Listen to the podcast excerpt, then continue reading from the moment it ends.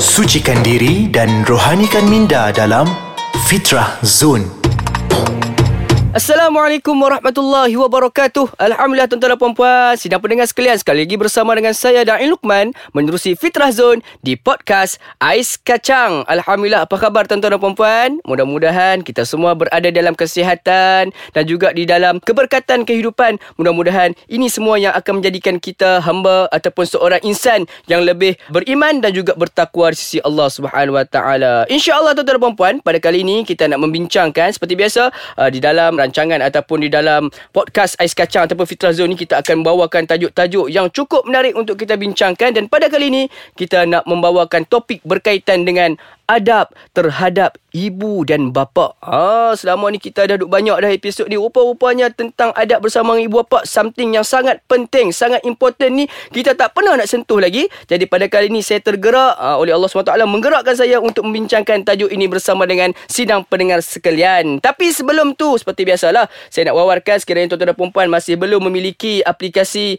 uh, Ais Kacang. Jangan lupa untuk uh, download dan install aplikasi Ais Kacang menerusi platform uh, Apple App Store dan juga di Google Play Store. Dan lepas mana dah download install dan jangan lupa untuk sharekan bersama dengan kawan-kawan. Jangan lupa untuk ajak mereka pun bersama-sama download dan install aplikasi yang sama. Mudah-mudahan yang, memberikan manfaat buat kita bersama. Dan tuan-tuan dan puan sekiranya anda juga merupakan uh, seorang pengguna tegar uh, Instagram dan juga Twitter jangan lupa untuk uh, follow kami di Ais Kacang MY dan sekiranya ada sebarang uh, nak melihatkan apakah di antara update-update terkini berkaitan dengan podcast Ais Kacang jangan lupa untuk melayari website kami di aiskacang.com.my dan jangan juga lupa untuk follow ataupun like page kami di Ais Kacang MY. Okey, jom kita bersama-sama telusuri apakah di antara adab-adab kita bersama dengan ibu bapa. Tapi sebelum tu lah tuan-tuan dan puan kita kena tahu sebab apa kita perlu beradab dengan ibu bapa. Kena sebab redha Allah itu pertama sekali terletak pada redha ibu ayah. Kalau mak ayah kita tak redha kat kita, maka Allah pun tidak akan redha kat kita. Kalau mak ayah kita redha dengan kita, maka Allah juga akan redha dengan kita. Dan kita juga perlu ketahui bahawa murka Allah itu juga terletak pada murka ibu ayah. Kita pun sendiri tak pernah tahu kan daripada kita kecil sampailah sekarang ni usia kita ni ada tak kita pernah membuatkan mak ayah kita terguris hati? Pernah tak kita membuatkan mak ayah kita ni terasa hati dengan kita? Kalau ada kita perlu lebih cepat-cepat untuk memohon kemaafan daripada mereka. Ingat kalau kita ni dekat dunia dah tak dapat redha mak ayah nanti kita jumpa dengan Allah dekat akhirat kita tak dapat redha daripada Allah maka pada saat tu tak lain tak bukan tempat kita hanyalah di neraka Allah SWT. Wa iyyazubillah. Baik jom di antara adab-adab yang boleh kita lakukan bersama dengan ibu ayah kita. Yang pertama sekali, sentiasa minta doa daripada mereka. Ha, ni selama mana kita tahu lagi ada mak ayah kita ni, jangan sesekali kita segan nak minta doa pada mereka. Mungkin pada saat ni, uh, mungkin dalam suasana nak berperasaan ni, uh, mungkin ada di antara kita ni nak SPM dan sebagainya, minta kepada mak ayah kita, mak, tolong doakan abang nak jawab uh, peperiksaan SPM ni ataupun ada kakak-kakak, mak minta tolonglah doakan kakak dapatkan kejayaan dalam SPM ataupun dalam peperiksaan di IPTA dan sebagainya. Sebab apa? Doa mak ayah ni tak ada hijab uh, daripada dengan Allah Subhanahu Wa Taala. Maksud dia mak ayah kalau doa terus sampai kepada Allah Subhanahu Wa Taala. Bila mana sampai kepada Allah Subhanahu Wa Taala, maka insya-Allah mustajab doa tersebut. Baik, itu adalah adab yang pertama. Adab yang kedua apa dia?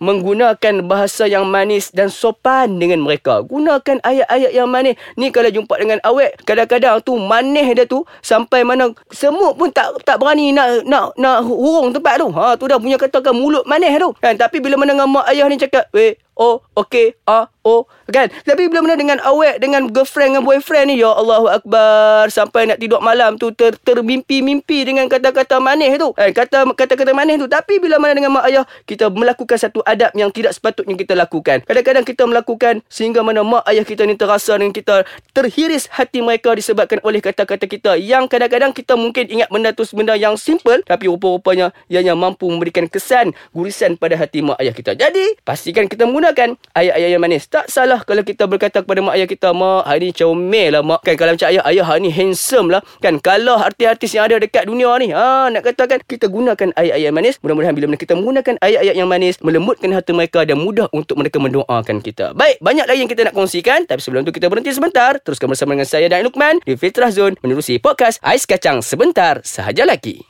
Alhamdulillah kembali bersama dengan saya Dain Lukman menerusi Fitrah Zone di podcast Ais Kacang. Jadi sidang pendengar sekalian, pada kali ini kita membincangkan berkaitan dengan adab-adab bersama dengan ibu bapa kita. Uh, sebelum mana kita berhenti berehat sebentar tadi telah pun saya kongsikan di antara dua adab yang pertama. Yang pertama sekali, pastikan kita sentiasa memohon doa daripada mereka. Sebab apa? Sebab doa daripada ibu ayah ini tidak ada hijab di sisi Allah Subhanahu Wa Taala dan lebih mudah untuk mustajab. Mungkin selama ni nak kaya tak kaya-kaya minta mak mak ayah doakan agar dapat kekayaan. Mungkin selama ni tak ada anak, minta mak ayah ni doakan agar dipermudahkan zuriat untuk diberikan zuriat. Kalau selama ni uh, rasakan seperti mana hidup ni tak menentu, rasa macam tiba-tiba serabut kepala, minta mak ayah kita doakan agar Allah berikan kemudahan di dalam kehidupan kita. Baik, itu yang pertama. Yang kedua yang tadi, gunakan kata-kata yang manis, sopan dengan mereka. Jangan menggunakan kata-kata yang kasar sehingga mana mengguriskan hati mereka. Ingat, setitis air mata ibu akan menyebabkan tertutupnya pintu syurga. Ha, tu dia ha, perumpamaan yang cukup besar tu. Baik, itu yang kedua. Yang ketiganya, setiap hari minta dan pohon redha daripada mereka. Ha, tadi kita dah minta doa. Pastikan kita juga minta redha mak ayah kita. Seperti mana saya katakan tadi, redha Allah itu terletak pada redha ibu ayah. Murka Allah itu juga terletak pada murka ibu ayah. Jadi, mintakan, pastikan setiap hari sebelum mana nak tidur tu, call mak ayah kita. Uh, telefon mereka. Katakan kepada mereka,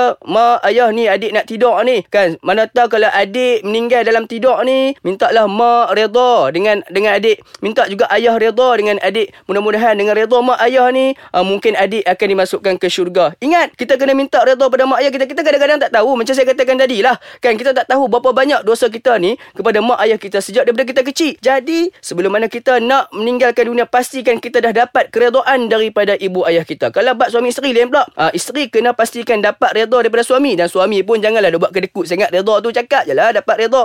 Uh, macam tu jugalah mak ayah pun janganlah. Uh, kalau berdendam pun janganlah dendam lama-lama dengan anak-anak tu. Pastikanlah redakanlah anak-anak kita. Sebab perjalanan kehidupan mereka itu bergantung kepada redha kita. Insyaallah. Jadi kita teruskan lagi. Yang seterusnya yang keempat pastikan kita sebagai anak ni bertanyalah kepada mak ayah kita ni sama ada kita ni ada dosa pada mereka ataupun tidak. Ha ni benda yang penting juga ni tuan-tuan dan puan kadang-kadang mak ayah ni diorang ada terasa dengan kita. Diorang ada terguris hati dengan kita. Tapi depa segan ataupun depa takut nak luahkan kepada anak-anak. Jadi sebenarnya kita ni sebagai anak yang banyak dosa dengan mereka, pastikan kita setiap hari tanya kat mereka. Mak, uh, waktu mana sepanjang mana mak membesarkan saya ni, waktu daripada kecil sampai sekarang ni, ada tak kesalahan ataupun dosa-dosa saya kepada mak? Cuba tanya. Kalau pada saat tu mak kita masih lagi tak ada lah. Kalau ada pun mak dah maafkan, tak apa. Teruskan tanya. Tanyakan. Sebab apa? Kalau kita ni nak minta maaf kepada seseorang, kita perlu tahu details atas uh, kesalahan kita yang kita lakukan. Contoh dia, waktu kita kecil dulu kita pernah curi makan ikan kat dapur. Ha, bagi tahu lah kat mak kita. Mak, dulu kecil-kecil dulu. Uh, kita tanya kepada mak kita mak dulu kecil-kecil dulu apa kesalahan? Yang mak pun perlulah ceritakan uh, mungkin mak cerita uh, dulu adalah dulu adik uh, curi makan waktu bulan puasa makan ikan mak tu. Mak punya lah mengidam nak makan ikan tu tapi adik makan. Uh, pada saat tu bila kita dah tahu details akan dosa kita maka pada saat itu mudah untuk kita mohon keampunan kepada mereka. Dan seperti biasa ibu ayah pastikan mudah untuk memaafkan dosa anak-anak kita. Baik yang seterusnya yang kelima pastikan kita juga sebagai anak hormatilah sahabat-sahabat dan juga kawan-kawan kepada mak ayah kita uh, ni kadang-kadang kawan-kawan mak ayah mai datang beraya, kita duduk dekat atas tak bersembang pun dengan tak beramah mesra pun dengan kawan-kawan mereka. Kadang-kadang yang kawan-kawan mak ayah kita ni dah ibarat macam memang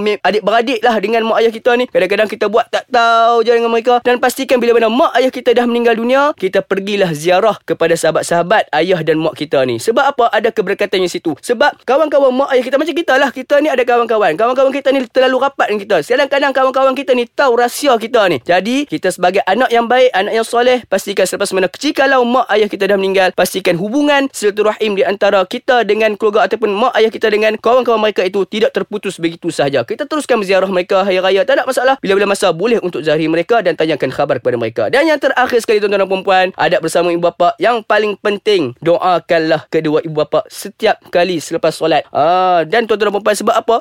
Anak-anak yang soleh ni doa yang tidak ada terhijab daripada ibu ayah. Dan kita kena ingat di antara salah satu daripada amalan yang tidak akan terputus bila mana sudah matinya seorang anak Adam itu tidak antara bukan doa anak-anak yang soleh. Apakah di antara doa yang boleh kita amalkan? Doa yang cukup mudah. Yakni doa apa? Rabbighfirli wali walidayya warhamhuma kama rabbayani saghira. Yang bermaksud wahai Tuhan kami, ampunilah dosa kami, dosa kedua ibu bapa kami dan kasihanilah mereka seperti mana mereka mengasihani kami sewaktu mana kami masih lagi kecil. Wallahu a'lam mudah-mudahan perkongsian pada kali ini menjadikan kita seorang anak yang soleh yang mampu untuk berbakti kepada kedua bapa kita sewaktu mana dunia bahkan hinggalah ke akhirat kelak. Wallahu alam. Lain kali kita bertemu lagi di dalam uh, bersama dengan saya dan Lukman sejuk-sejukkan hati tenterangkan jiwa bersama dengan saya dan Lukman di Fitrah Zone di podcast Ais Kacang. Assalamualaikum.